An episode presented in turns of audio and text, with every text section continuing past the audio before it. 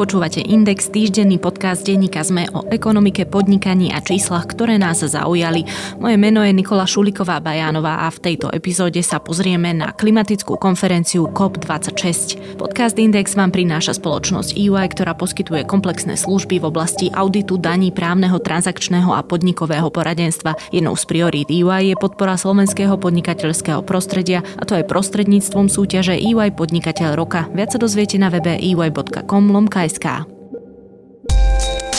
Máte radi úspešné príbehy a pýtate sa, prečo sú úspešné práve oni? Aj o tom sú rozhovory s výnimočnými slovenskými podnikateľmi, ktorí menia našu budúcnosť. V tretej sérii podcastu Prečo práve oni sa s účastníkmi súťaže EY Podnikateľ roka rozprávam ja, Adela Vinceová. V najnovšom dieli si vypočujete rozhovor so Zoltánom Berghauerom z Compass Europe.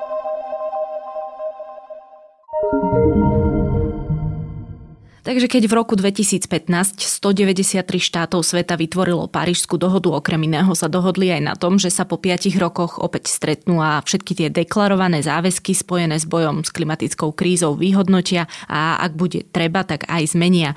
Pre pandémiu sa však klimatický summit v Lani nekonal a presunul sa na tento rok.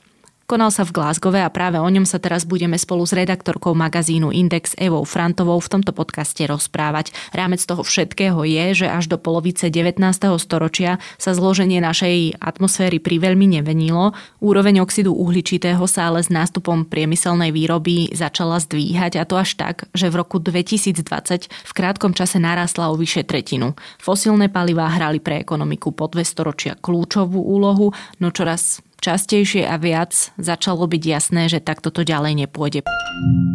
Klimatická konferencia sa teda odohráva 26. krát. Začalo sa to v roku 1995.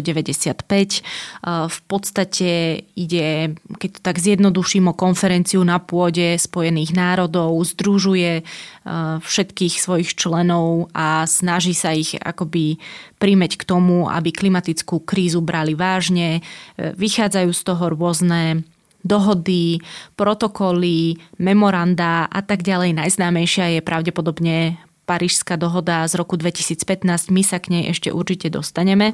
Keď som hovorila že po 200 rokov hrali fosílne paliva kľúčovú úlohu v celosvetovej ekonomike a že dnes to takto ďalej nejde. Myslela som tým porovnanie a ospravedlňujem sa, ale táto epizóda bude na vás hádzať trochu viac čísel. Tak teda myslela som tým porovnanie, že v roku 1992 78% energie, ktorú sme spotrebovali, vyrobili fosílne paliva. A v Lani to bolo 79%, zjednodušene to znie, že iba o 1%, ale pozor, ten celkový objem spotrebovanej energie sa napríklad podľa The Economist zvýšil o 60%. Na túto konferenciu teda chodia hlavne hlavy štátu, alebo teda zástupcovia jednotlivých štátov, ale nie je to všetko tá, tá skupina ľudí, ktorá do Trebars Glasgowa prišla, je obrovská. Okrem samozrejme mnohých aktivistov, aktivistiek, ktorých vidíme protestovať napríklad v uliciach proti nedostatočnej ráznosti alebo tempu. E, sem chodia aj ďalší ľudia. E, samozrejme, netreba zabudnúť vedcov a vedkine. E, kto vlastne teda chodí a koľko ľudí chodí na túto konferenciu? V súčasnosti tam máme okolo 25 tisíc delegátov z 200 krajín a to môžu byť rôzni predstaviteľia krajín krajín nemusí vždy ísť o vrcholových predstaviteľov. Niektoré krajiny reprezentujú prezidenti, niektoré krajiny premiéry, takisto častokrát sú tam ministri životného prostredia a podobne, ale nejde len o hlavy štátov. To musíme zdôrazniť. Áno, napríklad stanica BBC sa pozrela na tento zoznam a prišla na to, že najväčšiu delegáciu 500 ľudí, niekoľko stoviek ľudí, tam tvorí v podstate lobbying za fosílne palivá, Čiže ľudia, ktorí prišli ovplyvňovať rozhodnutia, vyhlásenia a celkovo tie politiky na konferencii, tak najväčšia delegácia, to neznamená, že tam majú najväčšie zastúpenie, ale tá najväčšia delegácia, ktorá tam prišla, je za fosílne palivá. Samozrejme sa objavujú názory, že by tam absolútne nemali čo hľadať, no na druhej strane asi sa veľmi ťažko tvoria dohody bez hlavného aktéra, ktorý by mal prakticky zmeniť celé svoje správanie, aj keď otázka je, že či lobbysti sú zrovna tí, ktorí e, dokážu naopak ovplyvniť tých, ktorí si ich tam zavolali a ktorým zaplatili za to, aby išli na túto konferenciu. Ale zase na tretej strane úplne rozumiem, že ak niekto desiatky rokov ignoruje výzvy a jednoducho je znečisťovateľ životného prostredia, aj keď nech to znie akokoľvek alibisticky, oni sú tí, ktorí majú v rukách e, presne ten, tie možnosti, tak e, rozumiem tomu, že ak toto niekto jednoducho roky ignoruje, tak sa s ním v podstate nechceš ani veľmi rozprávať. Áno, áno, ale zase, áno, keby sa k niečomu, síce v podstate tieto jednotlivé vyhlásenia alebo memoranda podpisujú politici, predstaviteľa tých krajín, ale ako ja do istej miery aj chápem, že sú tam teda zástupcovia, jasné, samozrejme, že ide z ich strany aj o lobbying, ale na druhej strane oni budú tí, ktorí budú musieť robiť nejaké zmeny, respektíve budú prinútení k robeniu nejakých zmien. Ale tam si treba uvedomiť aj to, že tie memoranda memoranda, aj tie vyhlásenia, ktoré sú podpísané jednotlivými krajinami alebo sú výsledkom toho kopu, nie sú právne záväzné. Čiže väčšinou ide len nejaké vyhlásenia. OSN sa takto snaží, aby sa o tú tému zaujímali, aby si uvedomovali ten význam a tú dôležitosť a to, že nemáme čas. A snažia sa, aby všetky krajiny boli súčasťou tej debaty, ale nejde o žiadne právne mm, záväzky čo je teda aj najväčšia výčitka Áno, je to najväčšia výčitka. Sú také tiež také dva názory. Jedna je, že ak by išlo nejaké právne záväzky, boli by, bolo by veľmi komplikované dostať všetky krajiny, alebo teda prinútiť všetky krajiny k tomu, aby to naozaj podpísali, pretože ak niečo je právne záväzné, tak je to samozrejme aj vymáhateľné. A určite by to nebolo také jednoduché. Netrvalo by to dva týždne, tieto všetky rokovania, pretože ak naozaj majú dospieť k nejakým cieľom a tie ciele sú záväzné, určite by tie rokovania trvali dlhšie. No jasné. Takže asi to je aj dôvod. Samozrejme, boli tam nejaké očakávania pred tým, ako sa summit začal, s čím tí jednotliví aktéry prídu a k čomu sa nezaviažu v podstate, ale vyhlásia, čo by chceli. A tieto očakávania vlastne boli naviazané na Parížskú dohodu, ktorá bola prelomová. Je to samozrejme už známa, naozaj známa dohoda, v ktorej sa dohodli na tom, že udržia globálne oteplovanie pod hranicami dvoch stupňov spred industriálnej éry. Áno. A ideálne pod 1,5 stupňov Celzia. Áno. Po tých šiestich rokoch vidíme, že sa ani zďaleka nepribližujeme k tomuto cieľu. Aj napriek tomu, že lídry sa k nemu zaviazali, tak nerobia dostatok. Nerobia dostatočné opatrenia na to, aby sme to splnili. Čiže cieľom, alebo teda očakávaniami z tejto konferencie v Glasgow bolo, aby krajiny prehodnotili tie opatrenia, ktoré v súčasnosti máme na to, aby sme znižovali emisie skleníkových plynov a aby sa zaviazali k nejakým prísnejším, nejakým ambicioznejším cieľom, aby priniesli nejaký nový súbor opatrení, ktorými chcú dosiahnuť zníženie emisí do 2030 a uhlíkovú neutralitu do roku 2050. Áno a takisto samozrejme, aby sa tie bohatšie krajiny dohodli na tom, ako chcú pomôcť finančne chudobnejším krajinám bojovať s následkami klimatickej krízy a samozrejme aj, aby im pomohli znižiť emisie, ktoré sú vyprodukované v týchto krajinách, pretože oni jednoducho na to finančné prostriedky nemajú. Áno, inak práve tieto jednotlivé najviac zasiahnuté krajiny majú veľakrát aj najslabší hlas, alebo jeden z tých najslabších hlasov. A presne ako skonštatoval týženík Economist, tak tempo všetkých týchto zmien sa deje podľa tempa toho najmenej ochotného. Áno, to je pravda a treba si uvedomiť aj to, že síce napríklad India je zodpovedná za veľké množstvo emisí uhlíka, nie je to jej chyba, pretože väčšina bohatých krajín má práve do takýchto chudobných krajín presnutú výrobu. To znamená, že je za to zodpovedná tá bohatá krajina, nie tá chudobná. Tu sa pristavím a len v krátkosti presnejšie vysvetlím, že v súčasnosti sa napríklad na Čínu pozeráme ako na e, najväčšieho znečisťovateľa ovzdušia, alebo teda jedného z najväčších znečisťovateľov. Noročne sa po celom svete presúva, posiela a neviem čo všetko, tovar, komodity, nech už je to čokoľvek v hodnote 23 triliónov amerických dolárov. Potom sa samozrejme miešajú dáta a človek nevie, že či ak sa povie, že napríklad Česko je tretím najväčším znečisťovateľom alebo teda emitentom v Európskej únii na hlavu, či sa tam rátajú aj emisie, ktoré vznikli pri výrobe produktov v Číne, e, dovezených k našim susedom a ak áno, nemali by sa potom zase odrátať tie, ktoré pochádzajú z českej výroby a ktoré produkty smerujú do zahraničia. Ako, ono je to šialene komplikované a existujú už aj iniciatívy, chvala Bohu, a výskumy hľadajúce aj lepší model vypočítavania uhlíkovej stopy ako tej založenej na produkcii na mieste.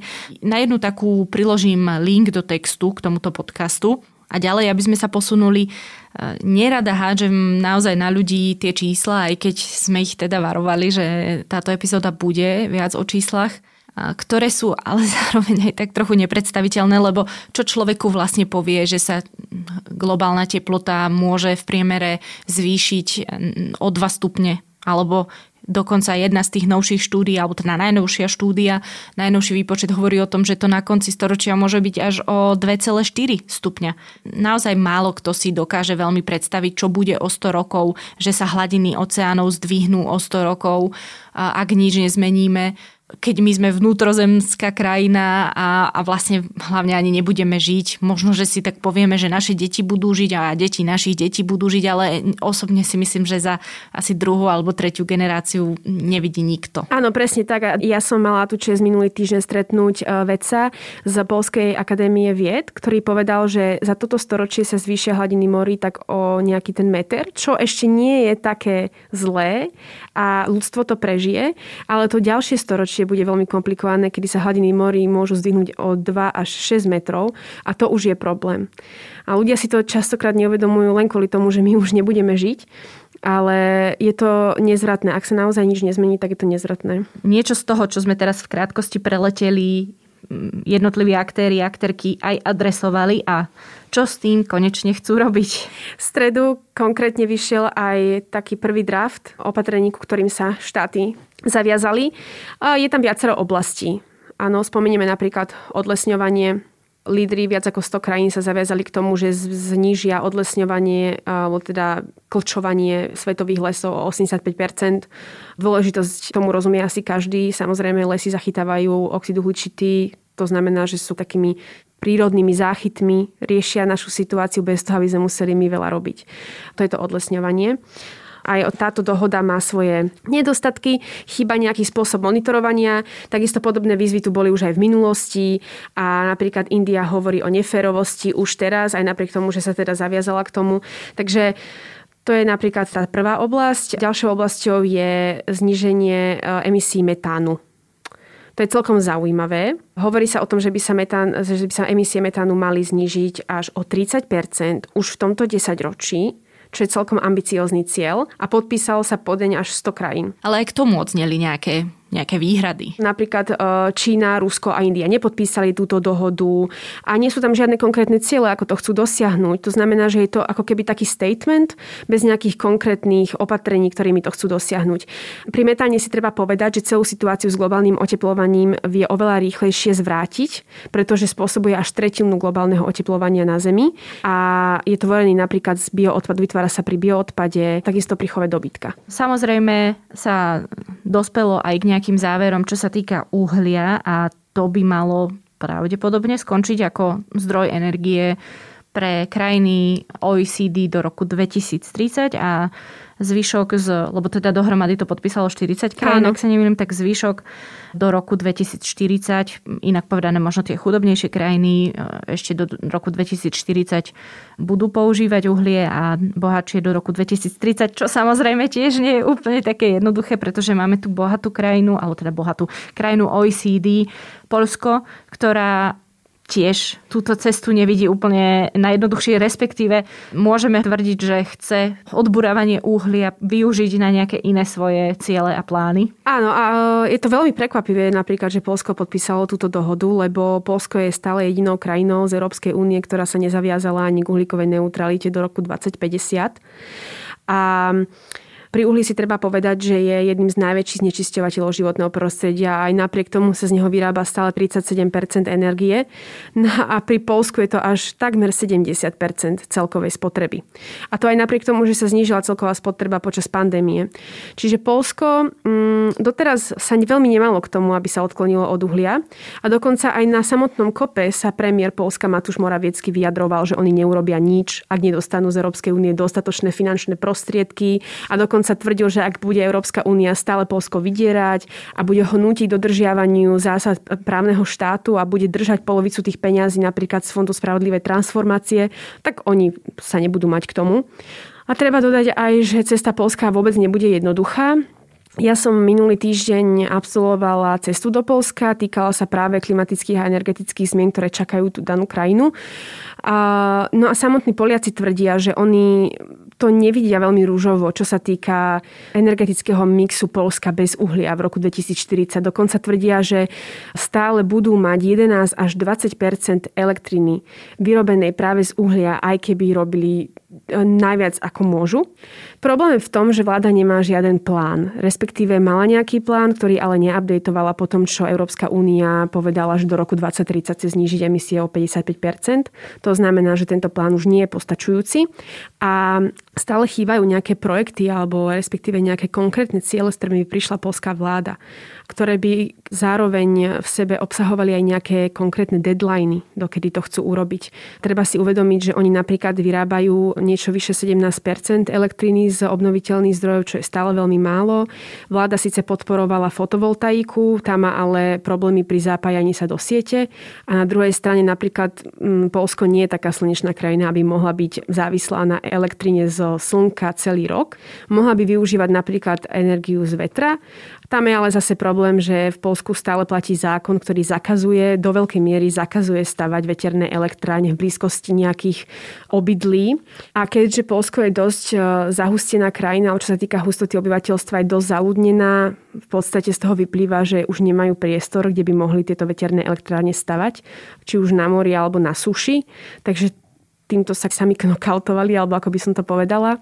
Majú určitú, určité množstvo energie, vyrábajú aj z plynu, ale aj keď sme sa pýtali rôznych odborníkov, ako to vidia, čo by mohla byť alternatíva uhlia, veľa z nich povedalo, že to bez e, nukleárnej energie a takisto bez plynu nepôjde. Čiže budú musieť dostávať nejaké plynovody a takisto budú sa musieť rozhľadať aj kde získať investície na to, aby postavili nukleárnu elekt- teda jadrovú elektráreň, čo je ale komplikované, pretože práve od takýchto zdrojov elektriny sa chce Európska únia odkláňať. O jadre ešte nie je síce rozhodnuté, ale plyn sa už teraz pokladá tranzičný zdroj, Takže určite to nebudú mať jednoduché a to sa netýka len toho ekonomického aspektu, ale aj toho sociálneho.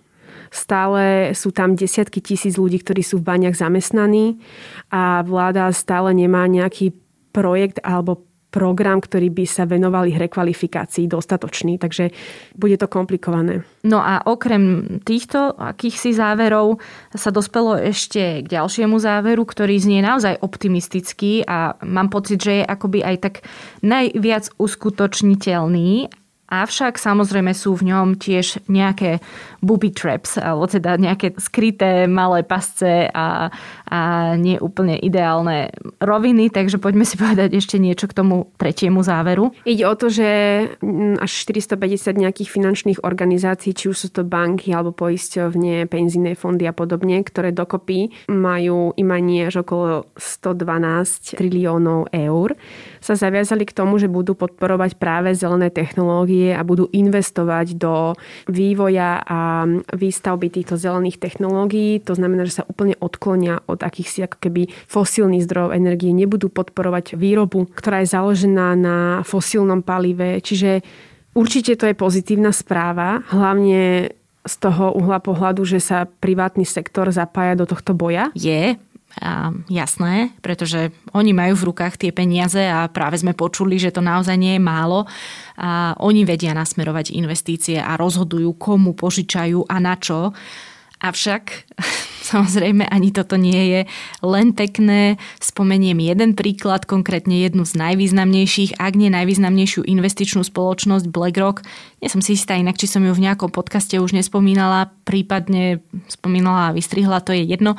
No a teda spoločnosť BlackRock a jej šéfa Larryho Finka, ktorý pred dvoma rokmi, asi dva roky dozadu zverejnil list, v ktorom vyhlásil, že klimatická zmena je definujúci faktor ovplyvňujúci aj stratégiu spoločnosti BlackRock a že BlackRock nebude, alebo teda prestane podporovať firmy, ak sa nezačnú správať zodpovedne smerom k znižovaniu emisí a tak ďalej. Akože toto znie zatiaľ perfektne.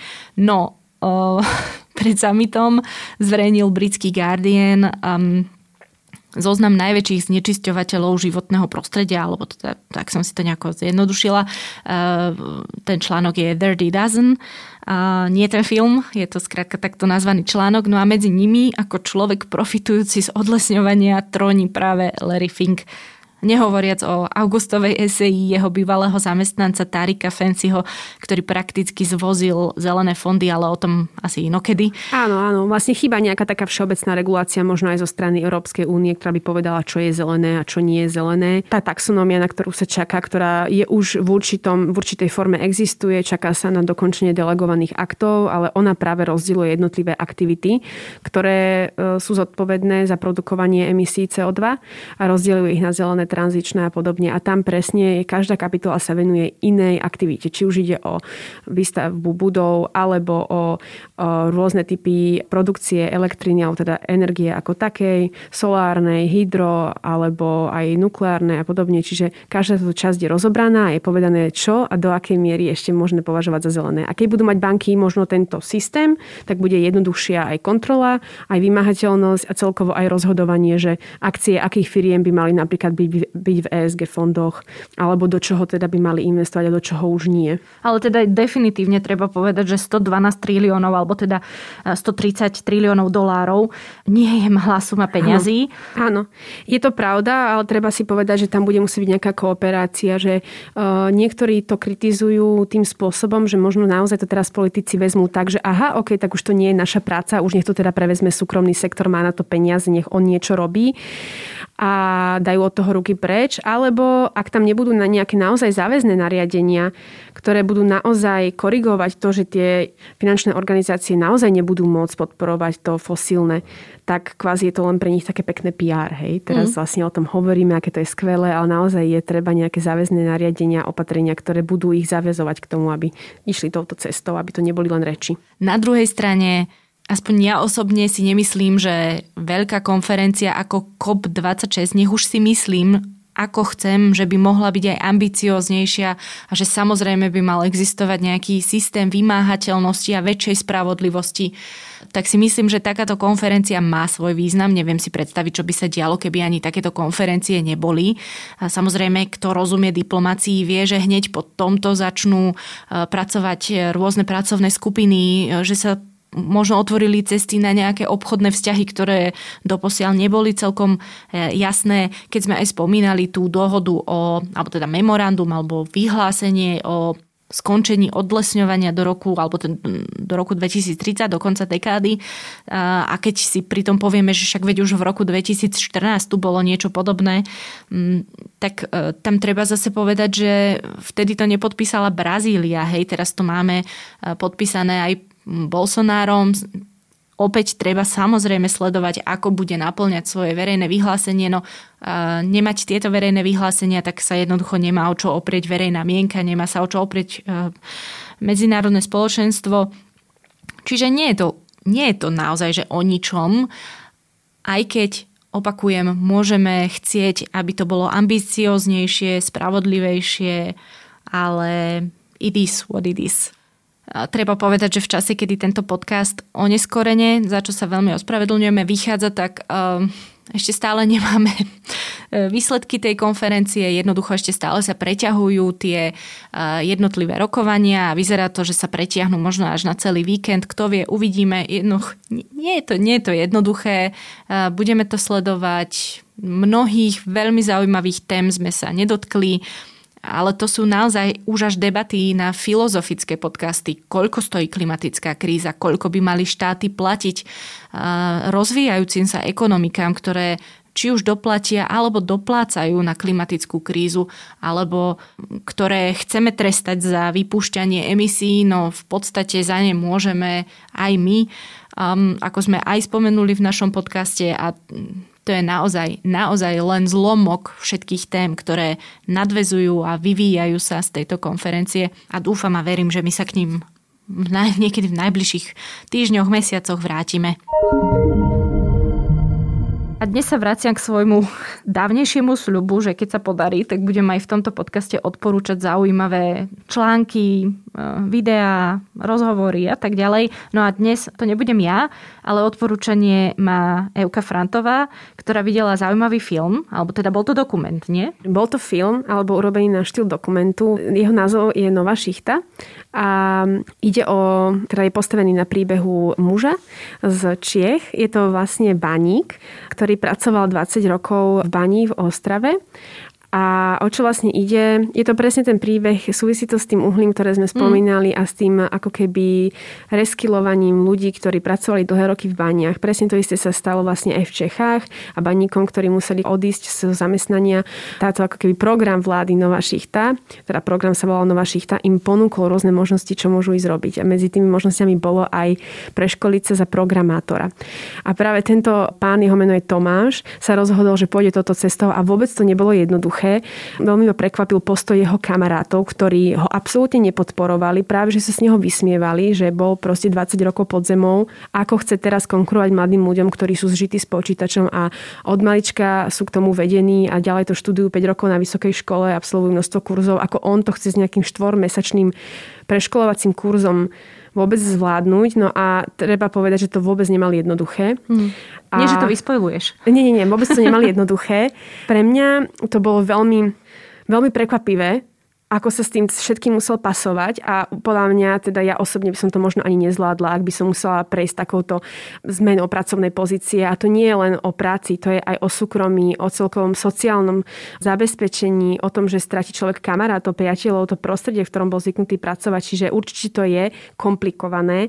A to, ako to my počúvame napríklad zo správ a podobne, tak, že preškolíme baníkov a podobne, znie to veľmi jednoducho, ale v konečnom sledku to vôbec také jednoduché nie je. Toľko tip na záver od redaktorky magazínu Index Evy Frantovej, s ktorou som sa rozprávala aj o téme klimatickej konferencie COP26. Pripomeniem, že ide o český dokumentárny film Nová šichta. Podcast Index vám prináša spoločnosť EY, ktorá poskytuje komplexné služby v oblasti auditu daní, právneho, transakčného a podnikového poradenstva. Jednou z priorit EY je podpora slovenského podnikateľského prostredia a to je prostredníctvom súťaže EY Podnikateľ roka. Viac sa dozviete na webe ey.com lomka.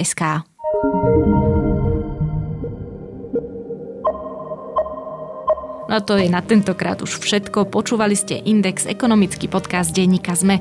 Ak mi chcete poslať pripomienku, nápad na tému či doplnenie, ozvite sa mi na nikola.bajanová.sme.sk. Podcast Index môžete vo svojich podcastových aplikáciách, ktoré to umožňujú, aj ohodnotiť. Ak to chce, môže sa pridať do nášho podcastového klubu na Facebooku. Do počutia opäť na budúce. Vybudovali úspešné firmy a menia nimi svet. Vypočujte si tretiu sériu podcastu Prečo práve oni od spoločnosti EY. Vychádza vždy v stredu vo vašich podcastových aplikáciách.